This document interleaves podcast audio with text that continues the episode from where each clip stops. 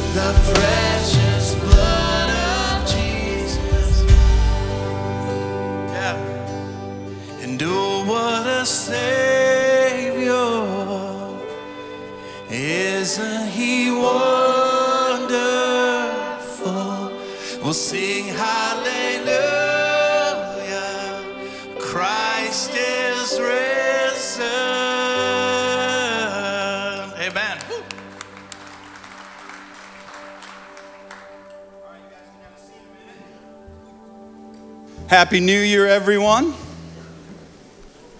Everybody's excited this morning, I can tell. Hey, if you guys uh, have any room, uh, there's a lot of room over here, everybody, if you're looking to seats. Uh, good morning, Happy New Year. My name is Steve Van Poelen, and I get to serve on the pastoral team here at Crossroads.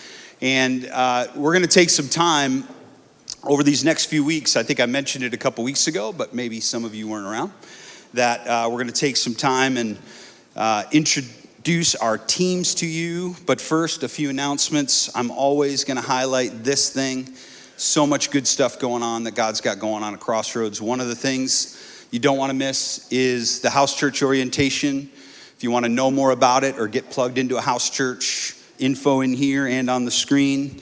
This coming Wednesday is our first prayer and worship night, Wednesday night of the year. I would love to pack out the upper room, which is where we uh, hold the prayer and worship night. That would be awesome uh, to get our year kicked off well as it relates to that evening of prayer and worship. Uh, one of the things that happens at the end of every year is we have the uh, privilege of welcoming a couple new elders onto the elder team. And so you'll see that note also here in the newsletter that we have a couple of elders that are rotating off Brandon Hirth and Gary Evans. And we have some elders that are rotating on Brian Medallia, David Wilkins, and Doug Sport. And so if you have any questions about that, certainly let us know. But those are the things that are going on. Last quick thing I'm going to be mentioning it's not in the newsletter because I failed to get it in there on time. Um, but God's been leading us in relationship with Monroe Community Church across the river to be praying towards the development of a Christ centered recovery uh, ministry. And so there's a meeting Tuesday night at Monroe Community Church uh, that's about that. If that pricks your heart, feel free to email me. Uh, and you'll hear more about it in the coming weeks, but that's the quick mention. All right, so while the Care and Counseling team comes up here, I'll quick let you know um, we have we don't traditionally do a great job over the years of introducing our staff and the teams, the people that serve you every day. And so, since we haven't done it in a couple years, I really had the heart. Um, about a year and a half ago, our elders um, kind of rearranged our whole staff team into five individual teams. And so, over the next four weeks before we have our uh, family meeting on January 29th, I've asked, uh, we're having each of the teams come up and introduce themselves a little bit more, tell you what they're doing. And so, I'm going to get out of here and let them go. So, we're going to have the Caring Counseling team. Hit it. I love it. Well, it's kind of a weird place to start, but uh, my name is Brandon Hirth, and I was on the care and counseling team for a while. I'm headed overseas, but Stephanie Tesla was not able to be here. She's sick at home, so any prayers, I'm sure she'd appreciate it. There she is for you guys to see. Um, Steph is now the lead uh, leader of our team for care and counseling. She's also director of marriage. So if you've ever been to a marriage retreat, gone through the premarital curriculum here, or just sat down with her, you're well aware of what a phenomenal job she does there. Uh, yeah, that's worth a cheer. She's amazing. And uh, I would also just love to say, because I know that she would say it if, if she's up here, she loves marriage. She loves helping people. And so if you are in a spot, whether as an individual or as a married couple or as a dating couple engaged, she'd love to sit down with you. We're a church that wants to be in the game and helping people walk through things. And things like marriage is difficult. Perfect. Uh, my name is Matt Kenny, and uh, many of you, you may know me over the last couple years as the director of men's ministry, and I'm still doing that. Uh, I have a bit of a dual role here at Crossroads now. And so um, I get to partner with Stephanie in the area of care and counseling. And uh, our roles, uh, she's focused on marriage, I'm focused on men's, but we both have a focus on uh, working with our counseling partners here at Crossroads and working with people who uh, come into our community who uh, have some uh, needs, whether it's emotional or spiritual needs. They want to meet with a pastor, uh, they want to get connected with some care. Um, and so Stephanie and I handle all of that. And uh, we also uh, are, are teaming together to work on helping to mobilize our community. So, those of us in this community who have a passion for coming alongside of others, working with them, whether mentoring or leading some type of healing community.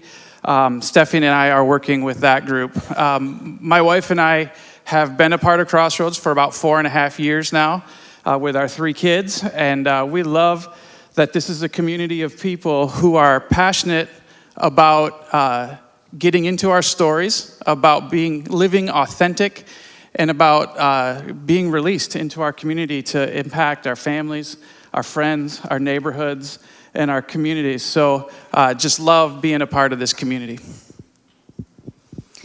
Hi, my name is Emily Formsma. Um, I've been attending Crossroads for a little over nine years with my husband and my kids. Um, in the past, I had the opportunity to work in child welfare, and my husband and I have been um, foster and adoptive parents for about 16 years. So when we started coming to Crossroads, there's a few things that kind of stood out to us that decide, we decided to make this our home. When the first being um, the orphan is deeply loved.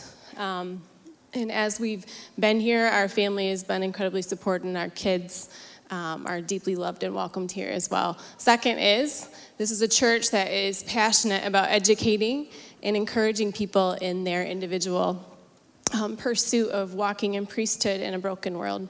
And so, with my experience in walking with people in some really hard places, it's been a privilege to be able to work here on staff um, for the last two years. Started as Brandon's assistant, um, and then recently, this last year, just transitioned into um, doing needs based assistance for individuals within the church, but also people from our neighborhood. Um, it's a huge blessing to be able to enter into some really hard places with people and be able to speak some peace into the chaos of what they're experiencing. Crossroads being in the city, some of our neighbors are experiencing some really great need. Um, on a weekly basis, I'm able to work with churches from the communities as well as organizations to, to meet the felt based needs of the people who come through our door. We have multiple people um, from our neighborhood who enter through our doors every week, um, and it's a huge privilege to be able to dive into relationship with them. God's doing some amazing things through those relationships, and it's just such a huge privilege and a unique opportunity to be able to speak the gospel into um, the just difficult circumstances that they're experiencing. So, if you are, um, if you at some point are finding yourself in need yourself, um, we would love to have you reach out to us. But um, also, we are in need of people who would love to give financial counsel, as well as just being willing to enter into a caregiving role with people who are experiencing need. Um, if you're interested in doing that, please reach out to me.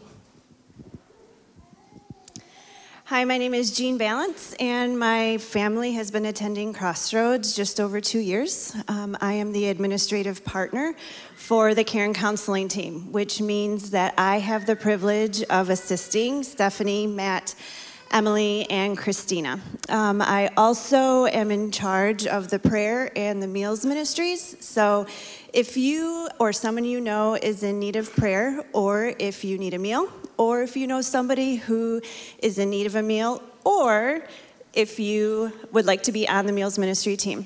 Um, I just ask that you reach out to me. Hi, I'm Christina Herengozo, and I get to work with the families here that have fostered and, or that have adopted. Um, my husband and I have been here for about 14 years now, and 10 years ago we were called into our foster care and like eventually into adoption. Um, at the time, we had no idea what we were getting ourselves into because you don't ever. But um, seven years ago, I was asked to step into this role in supporting these families, and our church leadership has blessed our ministry. The Lord has blessed our ministry abundantly.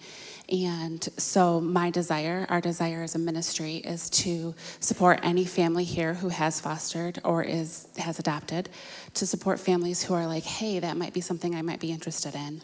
And part of my role is to coordinate the help from the general church body into those families. So, if you don't feel called to bring a child into your home, but you are being called to care for those families and those children, you can reach out to me.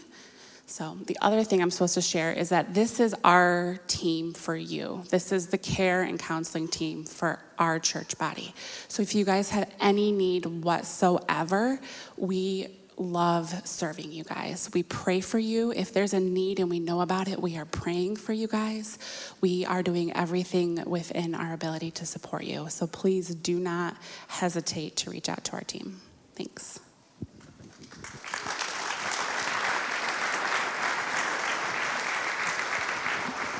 Awesome. So, uh, this is the Go team here, or the missions team, and I'm going to hesitate to say too much because I think they want to share what we're up to. And you guys probably see some of us more than others, which is um, too bad for you, I guess. But uh, I want to hijack this a little bit just to say, uh, you guys are so generous. Uh, as you know, the last month we've been raising support for Brandon and for Cure and uh, New City Kids, and like we're still counting. We're like at seventy-two thousand dollars for our year-end giving. Thank you guys so much, and uh, we're we're stoked. To, thank you. We're uh, excited, and really, that's what we're here for: is to help you guys use your gifts and your resources to connect to kingdom work locally and globally. So, Jared, tell us more about that. Um, I forgot to get the memo about the shirts, so I will uh, keep my shirt on. Um, but all that to say, my name is Jeremiah Wiseman. Yes, they got the On Missions t shirts. So, anyway, all that to say, my name is Jeremiah Wiseman. I get to oversee the city missions here, which I love. And really, a big part of that is just getting in touch with what God's doing in the city through the organizations and people. And a lot of it is people here, right here in our community, that are connected with many different organizations or in your neighborhood or your workplace. And so our theme verse is one of them is 1 Peter 2 9, that kingdom of priests. And so, as Matt shared, as we are all going out each week, we're a 90 10 church. 90% of life happens Monday through Saturday, even more than that, than Sunday morning. And so, how do we be a, a team that encourages, equips, and supports the, the vision, the passion that people have right here in our community, what God wants to do here in the city? So it's a joy and a privilege, really, to be in a church that loves the lost and loves this city so well. So I'm just thankful to be a part of this team. Hi, everyone. I'm Brittany Cook. I'm the missions team intern. And one thing I love about being a part of just this staff in general is that we take a lot of our values from Scripture. And the missions team specifically, we take our values from Micah 6 8 which says, He has shown you what is good, and what does He require? To act justly, to love mercy, and to walk humbly with God. And as a team, we take almost like everything we do from that verse. And then what I do specifically on the team is a lot of organization and a lot of coordinating of all the classes and events that we can put on for you guys throughout the year. So we're really excited about all the things that are coming up in 2020 and yeah, be on the lookout for that. Hi guys, I'm Bethany Hicks. I'm the last one, I promise. I'll give you guys some love because I feel like you haven't been looked at yet. Um, so, good morning. I am the director of community school engagement here. So, I have probably the coolest job ever um, because I get to be in the local public schools every day. Um, I get to basically be a bridge between you guys and the schools and just plug you in, whether it be mentoring. I have a ton of people who come and encourage teachers, bring meals, do events. Anytime I put out a word, there's like 50 people that want to help, and it's amazing. So um, I want to thank you guys because this first six months being in this job has been astounding to see what all you guys are doing. Um, I just get to join in and guide everyone, and that is so fun. So we had over 50 people helping out at the attendance celebration. We had, I think, 250 coats that were donated for those kids. Kids are warm right now because of you. Um, the mentoring program has grown immensely, and if you guys want to mentor, please find me, email me. There's always kids that need to be mentored. But really, uh, just a huge thank you because you guys are bringing shalom to chaos. You guys are, um, like, like Brittany was saying in Micah 6 8, you guys are walking and showing justice and mercy and love every single day through what you do at the schools. So um, I want to thank you guys for that. And now we're going to actually um, stand, have a time of just welcoming each other, say good morning, say hi, shake a hand, and then stay standing.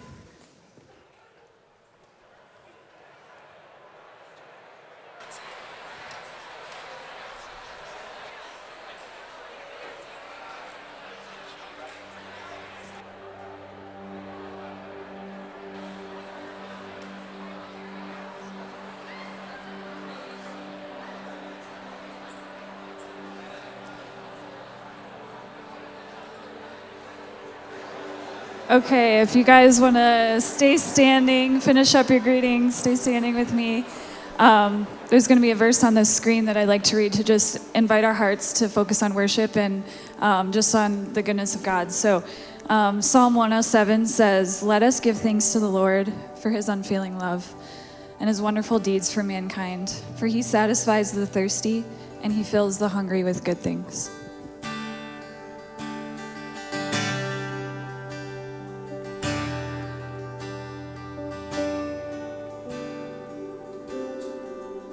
You give life, you are love, you bring light to the darkness. You are hope, you restore every heart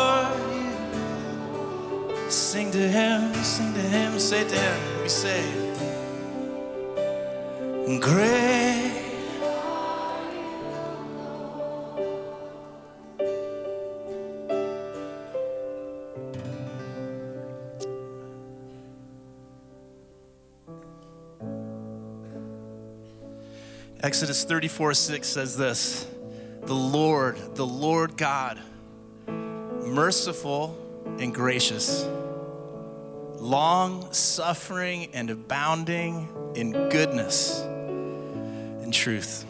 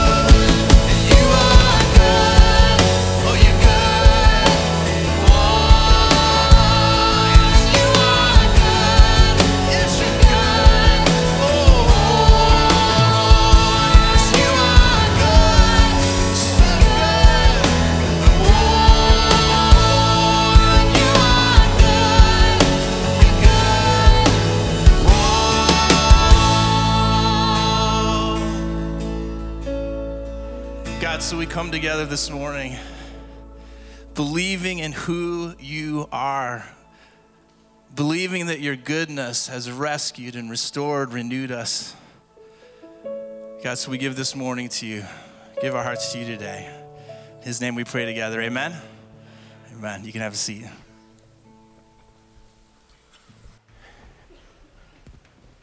Well, Happy New Year, Crossroads. we ready for this or not? Come on now, that's what I'm talking about. We have the mikvah bowls up here. We're going to be having them up here for the whole month of January. Um, is there rhyme or reason to that? Yeah, um, it, it, it, was just a gut in light of what we're going to be looking at. Uh, mikvah, from our end of things, our part in this whole equation of being a Christ follower, us in relationship with God, God in relationship with us, is the single most important thing we can do.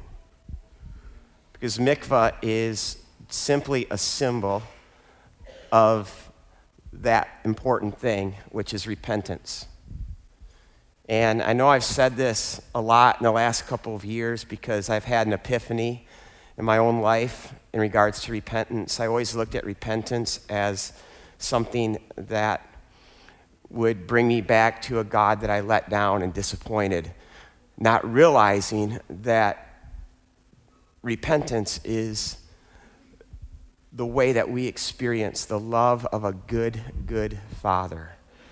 Uh, it, it's simply turning from ourselves, turning from things in our life that we know we need to turn from thoughts, actions, um, idols, illicit loves, um, and simply turning back to a God that when He sees us, Jesus says He runs to us, puts His arms around us. And so, at any time, when I'm teaching, preaching, any time in the gathering uh, next month, if that is something that you want to do, please just uh, make your way up front.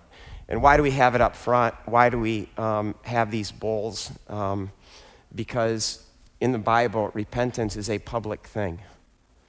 People turn to Christ in a public way. In a public way, they fell at his feet. And uh, mikvah is simply coming.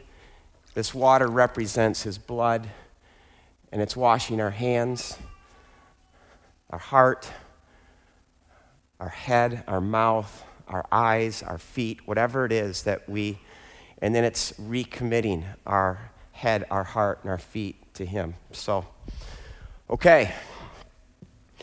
Also, I think it's a good time to uh, reflect on our theme verse for this year. Anybody remember it? I'm glad Jeremiah remembered last year's. Anybody know this year's? It's all right. You're going to learn it. You'll get this. You're capable of it. I'm not looking at a bunch of spectators. I'm looking at a bunch of people that are on the football field and want to play the game. 1 Peter 2, verse 6. Let's look at it. I think I have it on PowerPoint. If anyone is claims to be in Christ, it's probably not that one. I'll say it for you. If anyone claims to be in Christ, he or she must walk as Jesus walked. Pretty bold statement. Walk is discipleship language. A disciple is simply someone who learns to walk like Jesus. And this is why we spent much of the year studying the Sermon on the Mount, um, which I hope we never put the Sermon on the Sermon on the Mount in, in our rearview mirror. It always needs to be before us because nothing, in my opinion, spells out how Jesus walked or how we are to walk like him more than the Sermon on the Mount. And the Sermon on the Mount, as we learned, it, it's, it's not a new path, it's, it's not a new way to walk, it's the ancient path. And, and the ancient path is this book. It's God's word. Because God's people believed that when the Messiah would come, he wouldn't create a new religion, but that when he, co- when he came, he would properly explain to us the book and show us how to walk the book out. And sadly, too much of Christianity today goes around the book. In fact, when I, I teach in contexts outside of Crossroads or just interact with uh, the people in my world, whether they're churched or unchurched, um, I'm just still quite a bit shocked at how people don't know the book anymore. They don't know it.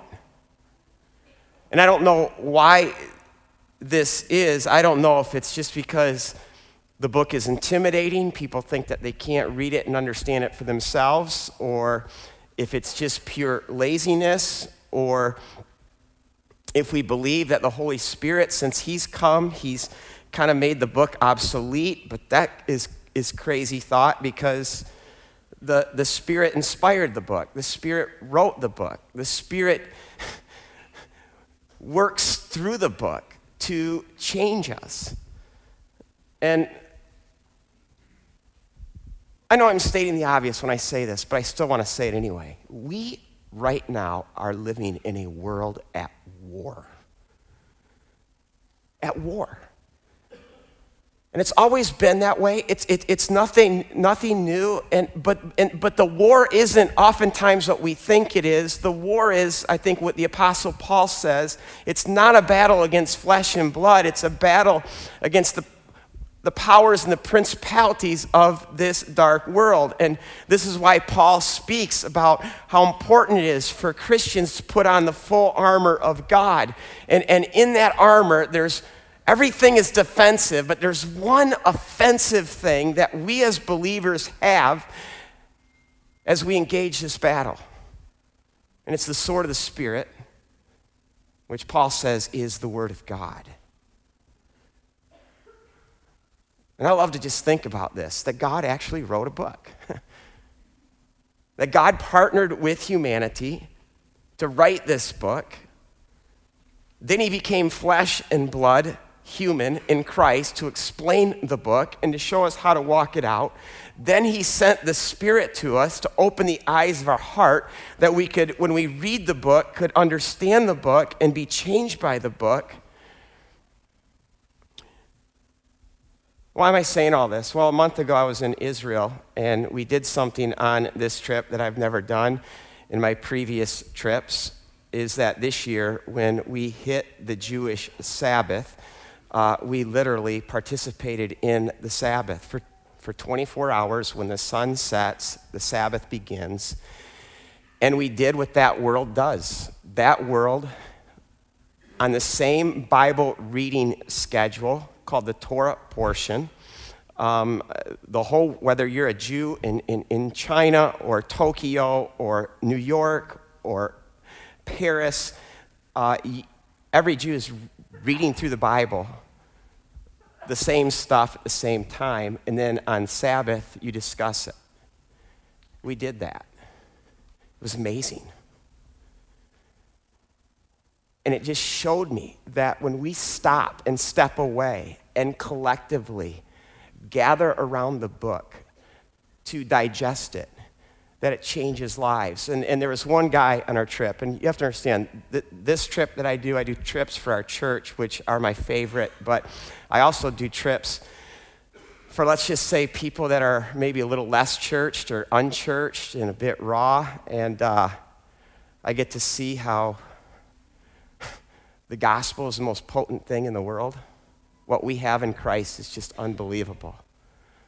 And there was, there was one guy on, on, on this particular trip who had uh, had his whole life destroyed by alcoholism, uh, several marriages, and all of that, but three years ago came to Christ. And he said something to me. He said, I said, What keeps you from alcohol? He said, You want my simple answer? He says, Every day I read three chapters of the Bible. He goes, It's food to me. And he, he said, The day, he says, the moment I stop reading the book is, is, is when I know I'm going to be vulnerable to go back to my disease. And this book is not for pastors, it's for all of us. Let's take it up, let's read it. And for this month, I have a reading schedule for you. Uh, let's read the book of Deuteronomy. Let's dive into it. Crossroads, take hold of that. Seize that challenge. Each week, let's read eight to nine chapters. We can do that. okay? That's our reading pa- plan uh, for the month of January. Um, okay. Now, I'll be the first to say the book isn't always easy to read, especially when it instructs us on how to live and, and, and how to walk. Which is why, even in, in Jesus' day, God's people are asking is, is, is there a commandment, a greatest commandment that explains all these other commands that, that God gives to us? And their sages all pretty much agreed and said, yes, there is one. Deuteronomy 6, chapter 4, or Deuteronomy chapter 6, verses 4 and 5. And I'm sure we all know this as well, but it's called the Shema. Because Shema um, is the word, Hebrew word for hear, and it begins with the word hear. Hear, O Israel, the Lord is our God. The Lord is one, or the Lord alone. Love the Lord your God with all your heart, with all your soul, and with all your might. I don't know if you know this, but every devout Jew, going back to the time of Jesus up until present day, the first thing they do when they wake up is they declare aloud the Shema. And this becomes then the commitment of, the, of, of their heart throughout the day, because as they say this, as they pray this, they believe that the kingdom of God is going to explode in and explode out of their lives as they seek to live this every hour of the day, which is why they begin their day saying this aloud and they end the day by saying the Shema aloud.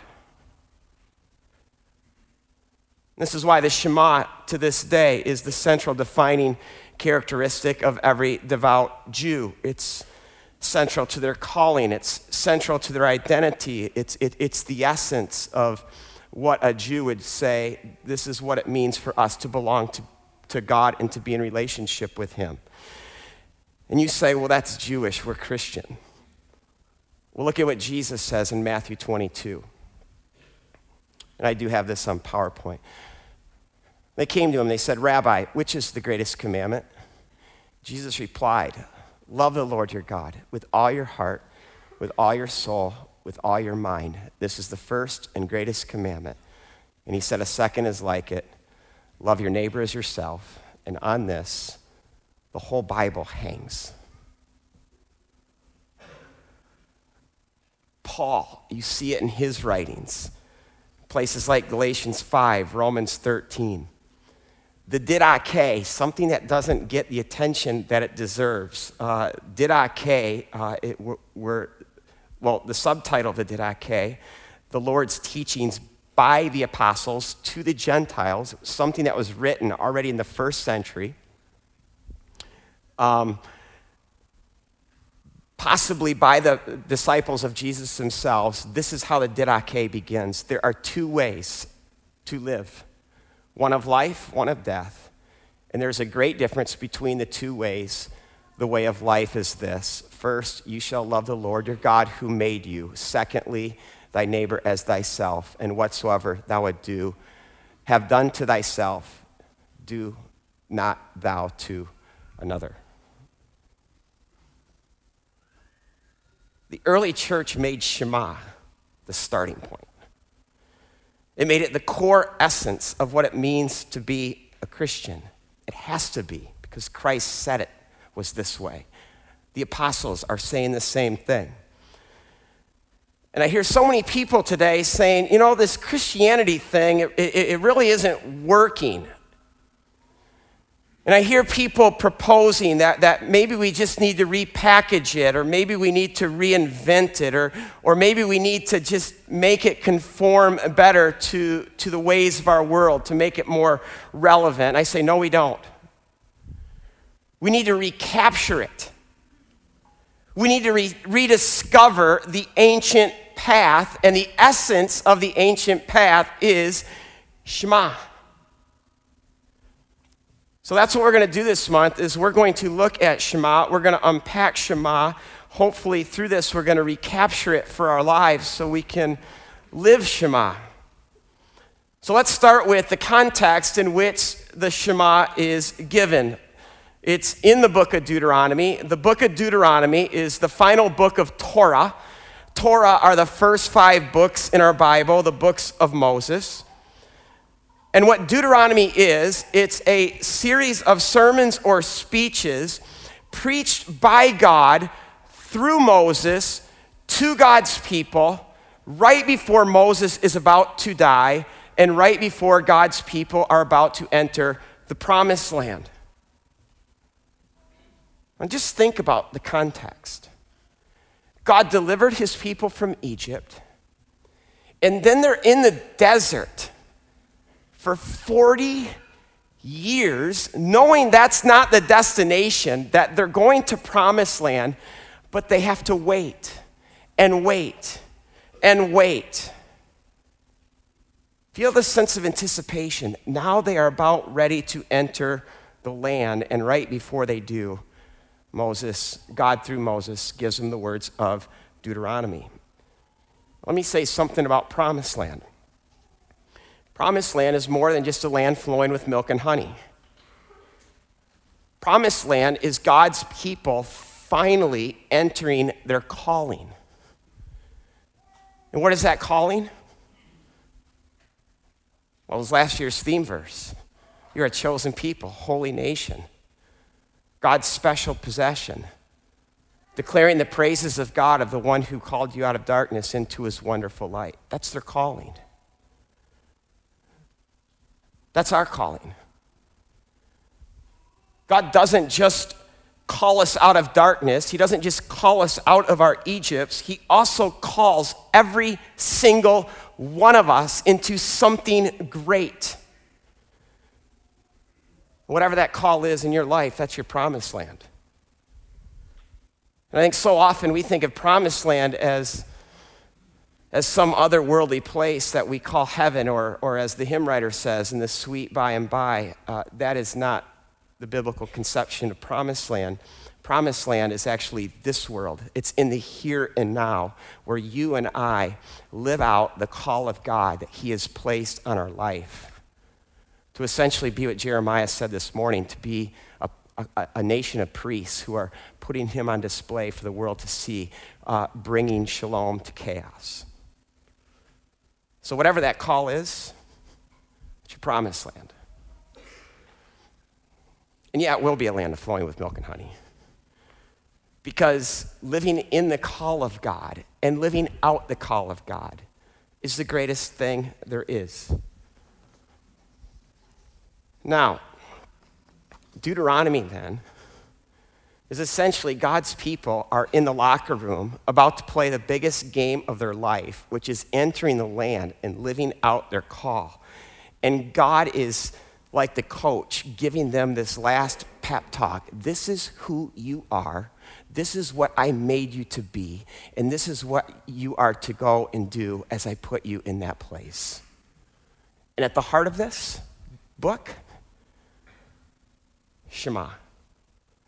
Hear, O Israel, the Lord is your God, the Lord alone. Love the Lord your God with all your heart, with all your soul, and with all your might.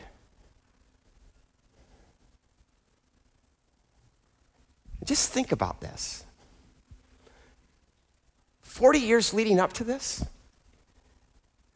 Israel's been isolated from the world. And now God is going to plunge them literally right in the center of the world.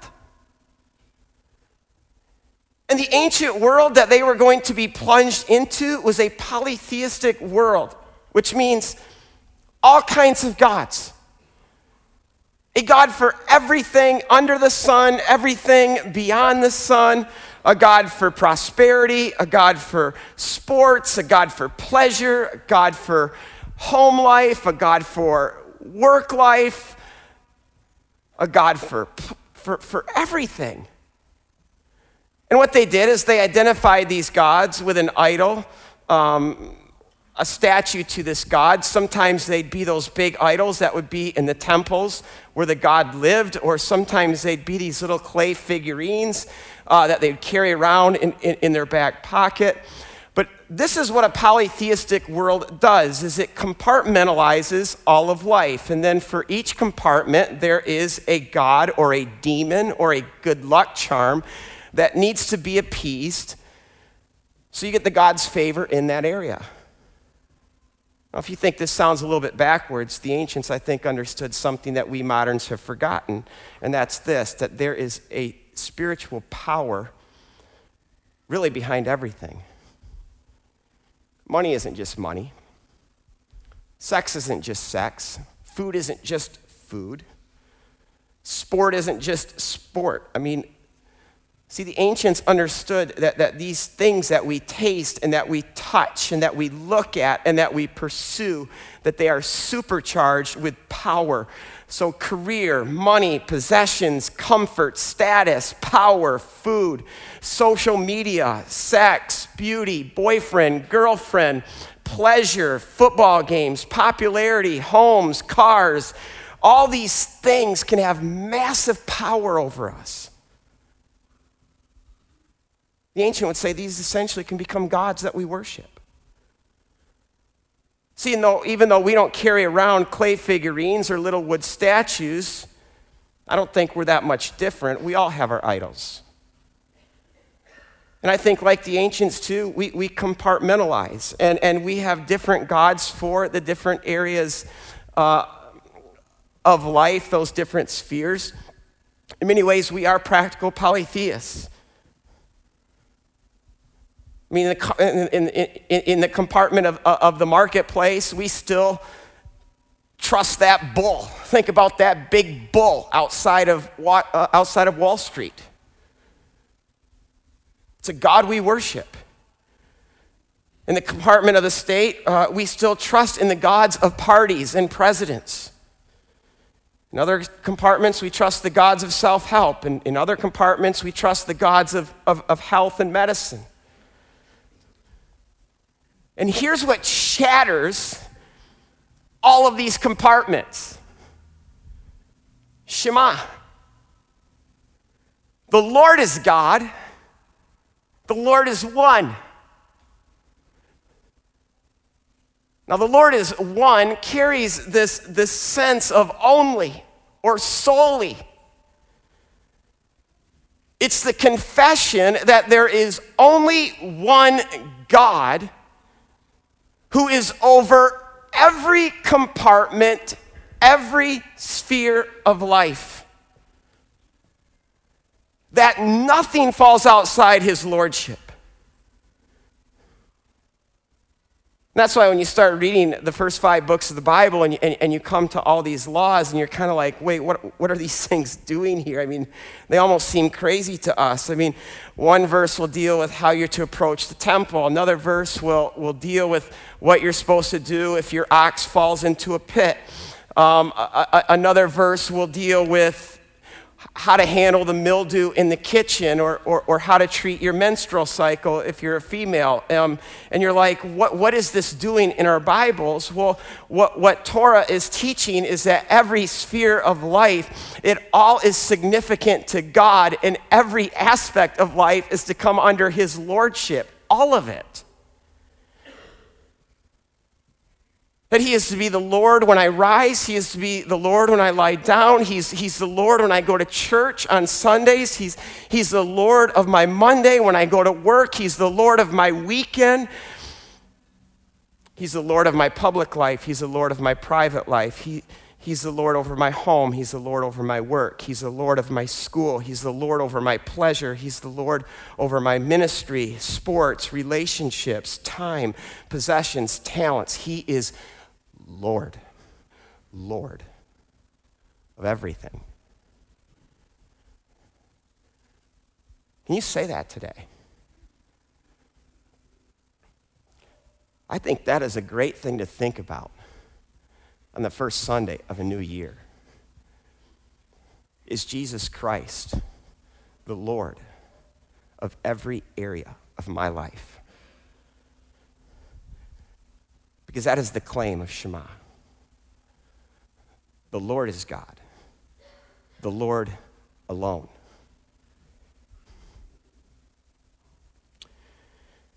And see, this is why the first word of Shema is Shema. In Hebrew, Shema is the word hear.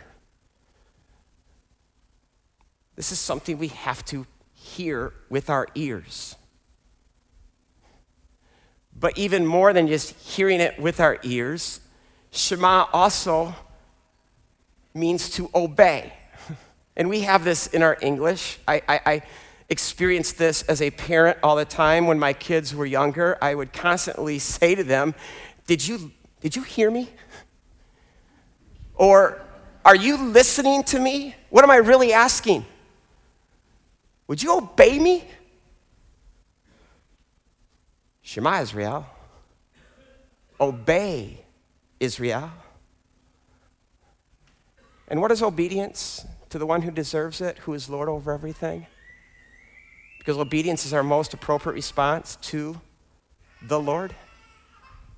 It's to love God with all our heart, all our soul, with all our might.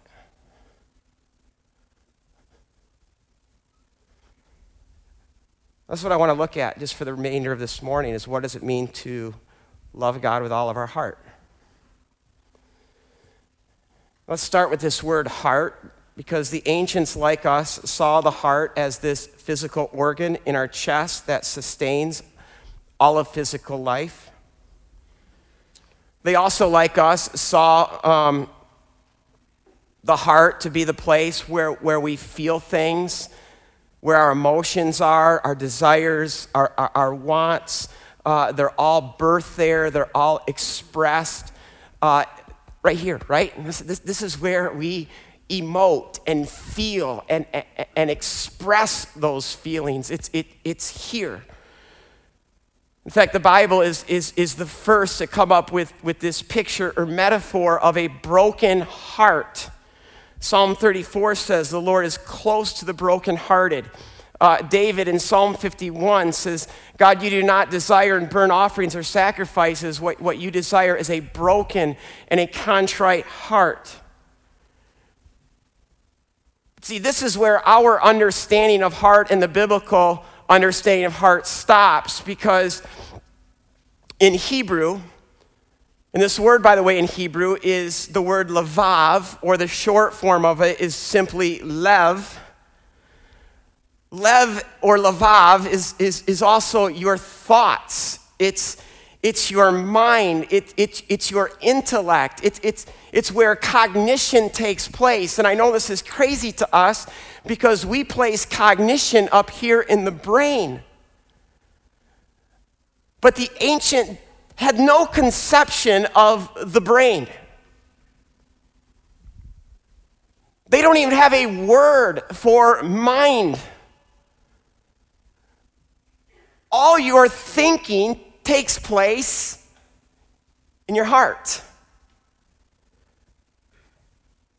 That's why in the, in the Bible, especially in the Old Testament, you don't know with your mind, you, you, you know with your heart, with your levav. In, in Proverbs, uh, this book that speaks of wisdom, it, it consistently says that, that, that wisdom dwells in one's heart.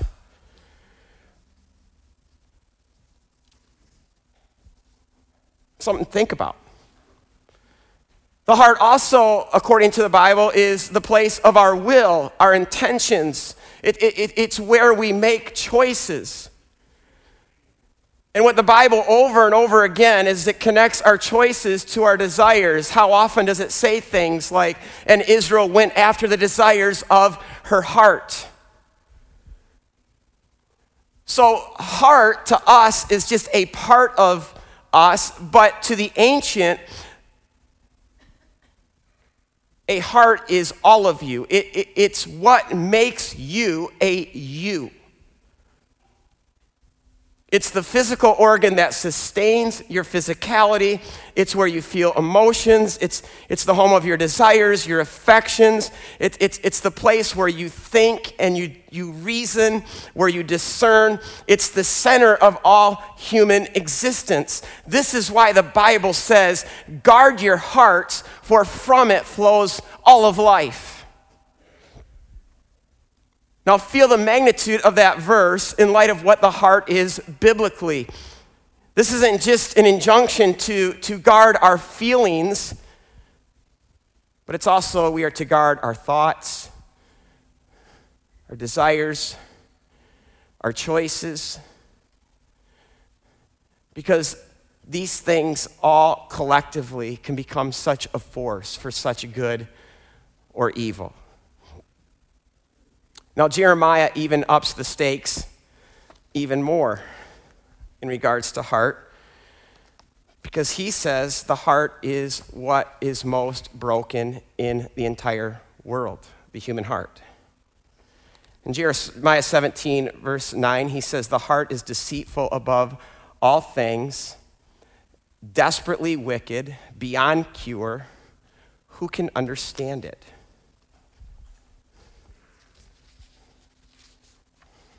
Heart is so broken.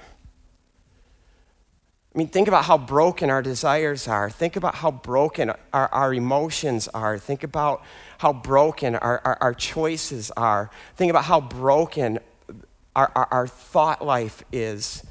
And, and, and then, as a result of all of this, how broken we are. And then, as a result of that, if you want to know why our world is so broken, it's because of the heart. The heart's broken. So when God says, Love me with, with all of your heart, God is not just saying, Love me with, with, with, with a part of you. Um, or, or even your feelings, your emotions, and desires. But God is saying, I also want you to love me with your thoughts. I want you to love me with your choices. I want you to love me with everything that makes you you. Every part of you. God says, Love me. Do we? It's another great question to ask on this first Sunday of the new year. Do we love God with every, with all that we are? And see, sometimes I know in my life, I, I, can love God with my feelings. Oh, I can feel God sometimes. I can experience God. But then simultaneously, the choices I'm making are so selfish. And it's like, oh, but I'm loving God with my feelings, but I'm not loving God with my choices. Or sometimes I can love God with my choices, or, or so think that I am, and, and not love Him with, with my thoughts or my intellect.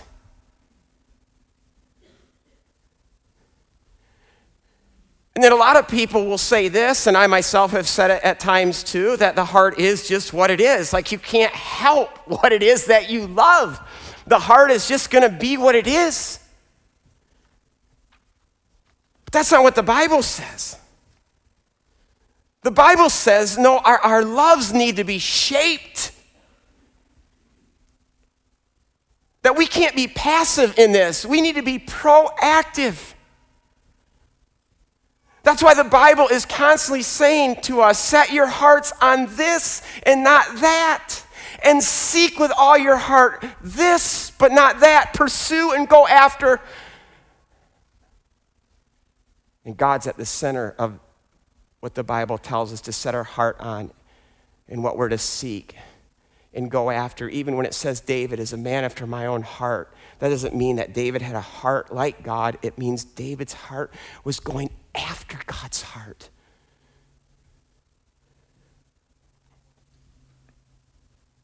Because here's what happens what we actually set our heart on will actually fuel our love, it will fuel our desires, it will fuel our thoughts, our affections, what we seek, what we pursue, what we live for.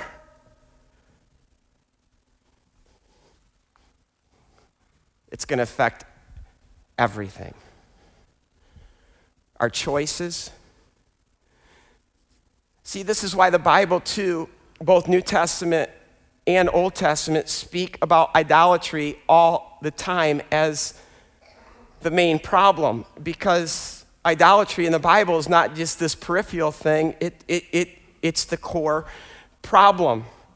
And what is idolatry? Idolatry is, is, is anything that we make that becomes a substitute for God. It's, it's, it's something other than God that we set our heart on to get our sense of worth. It, it's anything other than God that we depend on for our long term happiness, satisfaction, security. It's anything that we love and pursue more than God or at the expense of God. And ask yourself, what's the Holy Spirit right now putting on your heart? What's He putting His finger on? And see, this is why idolatry is such a big deal, because there are such consequences. The Bible tells us that we actually become what we love. We, we become what we worship. We, we literally become its slave. So, whoever seeks pleasure, they're going to be controlled by pleasure. Whoever seeks money, they're going to be controlled by money. Whoever seeks sex will be controlled by sex. Whoever seeks power will be controlled by power. Whoever seeks beauty, they're going to be controlled by it.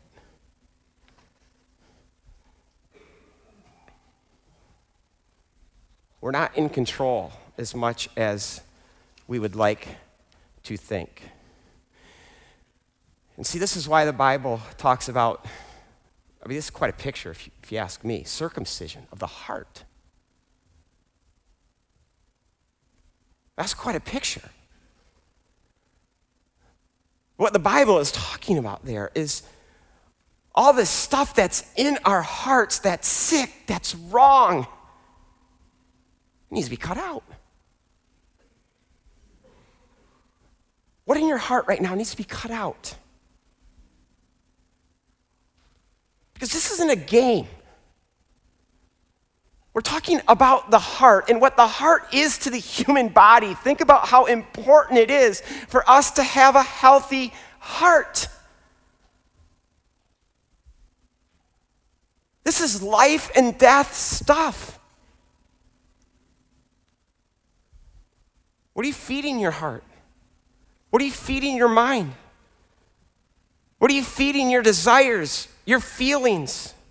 We love to nurture our feelings, our hurt. We love to feed our bitterness. We love to nurse our anger, our unforgiveness. Or how about this thought from Jesus? Where your treasure is, there your heart will be also. So, where we place our treasure, where we place our money, where we place our time, where we place our talents, our heart's just going to follow. How do you spend your money? How do you spend your time?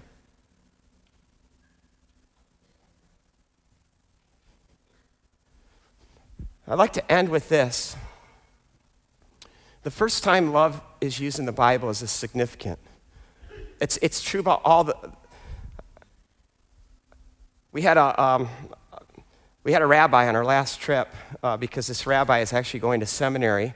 He's not a Christian, but he's so intrigued with the Holy Spirit, the Ruach HaKodesh. And, and he, he was on, on our Israel trip. And um, now I can't even remember why I brought him up. Oh, yeah, yeah. Because he said first usage of the word in the Bible is, is hugely significant. And I always knew that, but it's always fun to hear that from, from, from someone like, like him. And the first time love is used in our Bible, does anybody know? It's in Genesis 22. When God says to Abraham, Abraham, would you take the son whom you love and offer him as a sacrifice? In other words, what God is saying to Abraham Abraham, do you love me even more than your own son? Abraham's response Hineni. Hineni is a word all over our Bible that literally means I am in total allegiance to you. I am completely bound to you. Whatever you ask, I will do, which is why the next verse after next clause after Hineni is early the next morning. Abraham got up with his son Isaac and set out for the mountain that God asked him to go. My question every time I read this story how could Abraham do this? What is it that actually got Abraham up the mountain? The place where God had asked him to sacrifice his son. And when I, I, I see unbelievable faith, I mean, there's the part in the narrative where the whole narrative slows down. And it says, and Abraham and Isaac walked together. And Abraham says to Isaac, Son, and Isaac says back to his dad, Hineni, dad. And Isaac says to his father, Dad. And dad says back to Isaac, Hineni. It's like they're both in total solidarity, totally bound together. And the question that Isaac asks is Dad, we have everything for the sacrifice, but where's the lamb? And to put myself in that father's shoes in that moment,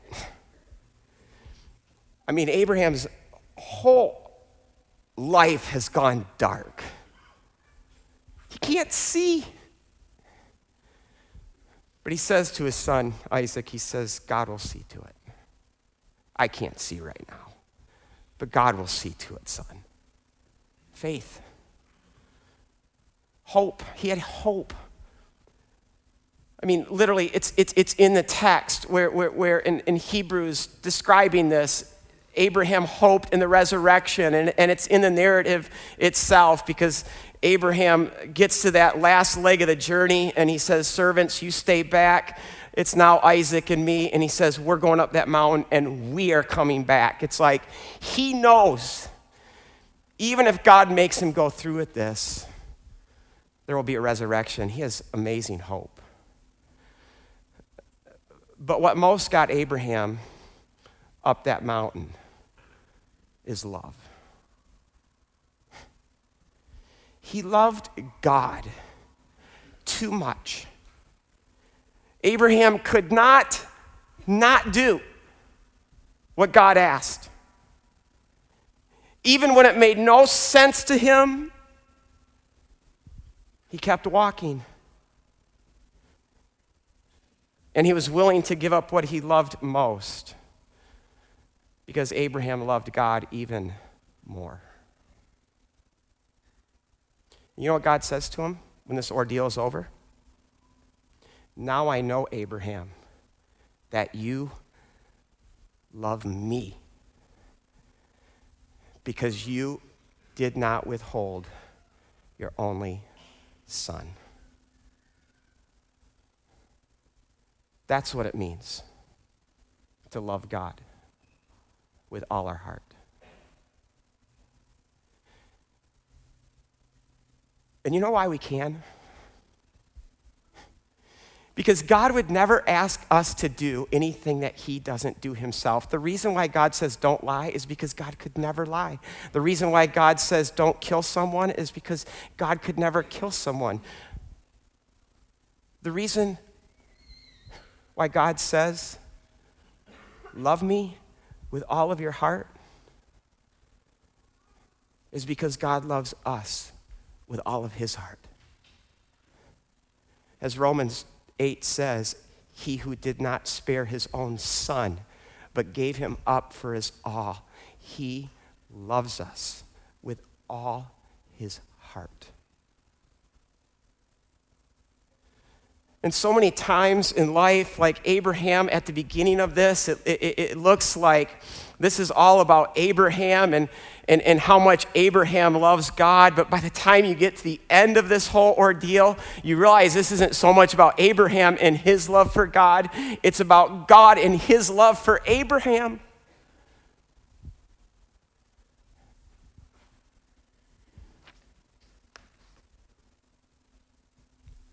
Do you realize how good God is?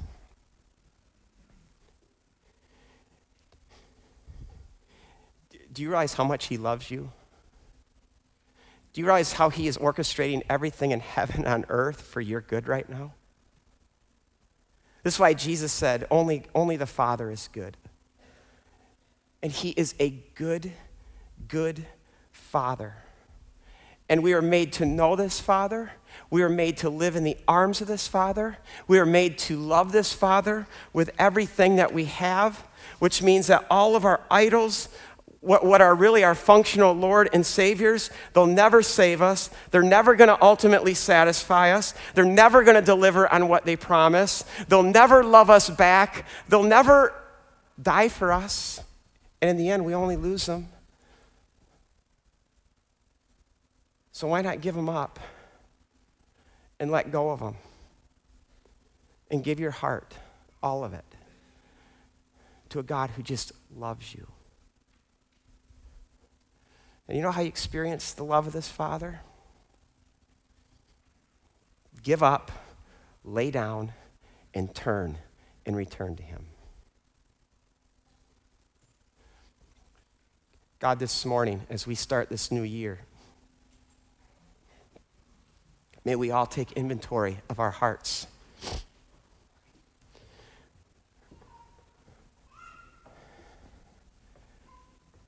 And God, would you cause our hearts to repent,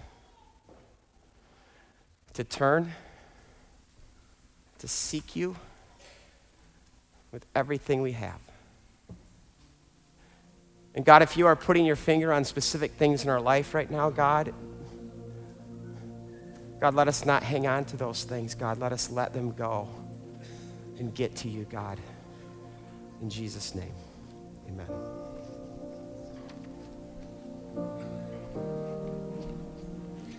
Let's stand together. Let's sing about his goodness. Amazing love that welcomes me, the kindness of mercy that bought with blood wholeheartedly my soul undeserving. God, you're so good. Oh God, you're so good. God, you're so good. You're so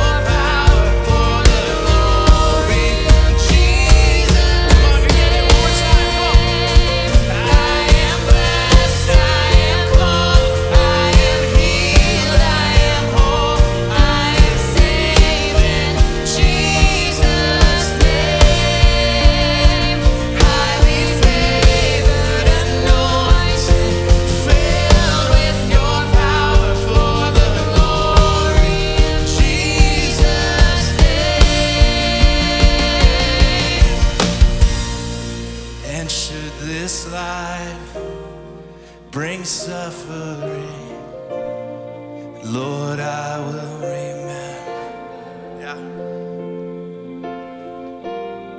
what Calvary has bought for me, both now and forever. So we sing, and God, you're so good. Yes, God, you're so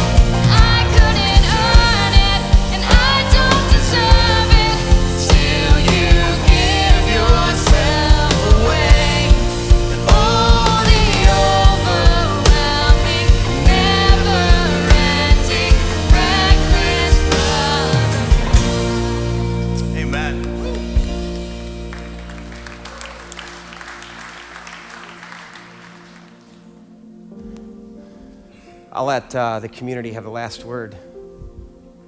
Let's just pray out our.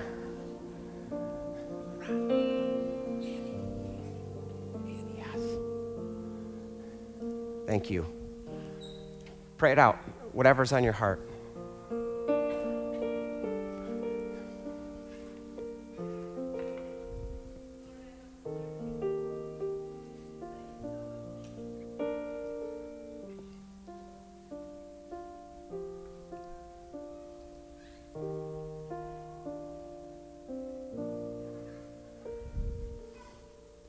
God, that really, that prayer sums it up.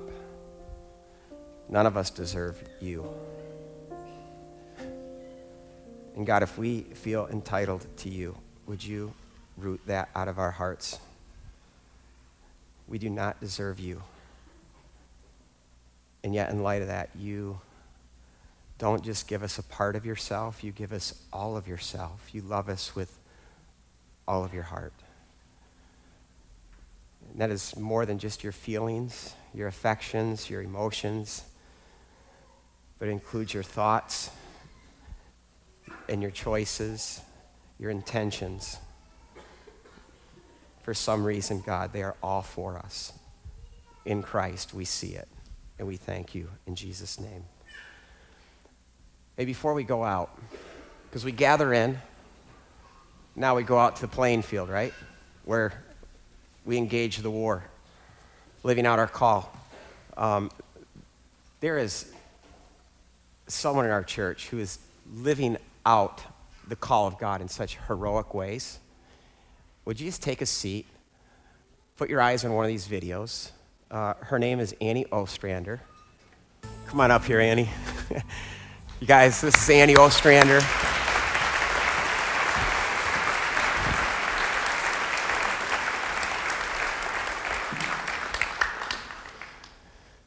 Annie, Hey, we'd love to pray for you. Um, thank you. anything, though, you'd like to say? Uh, yeah, I mentioned a little bit in the video, but the most exciting thing we're working on right now is translating uh, an audio Bible into the heart language of an unreached people group. And um, yeah, I just want to say something special. Just a couple days ago, uh, Nidal, one of their translators, uh, he forwarded to me 26 messages of people who, sorry, of said of uh, sharing with us how much the audio Bible is changing their lives because they're able to hear the gospel in their language. So praise God. Isn't that amazing? Um, yeah.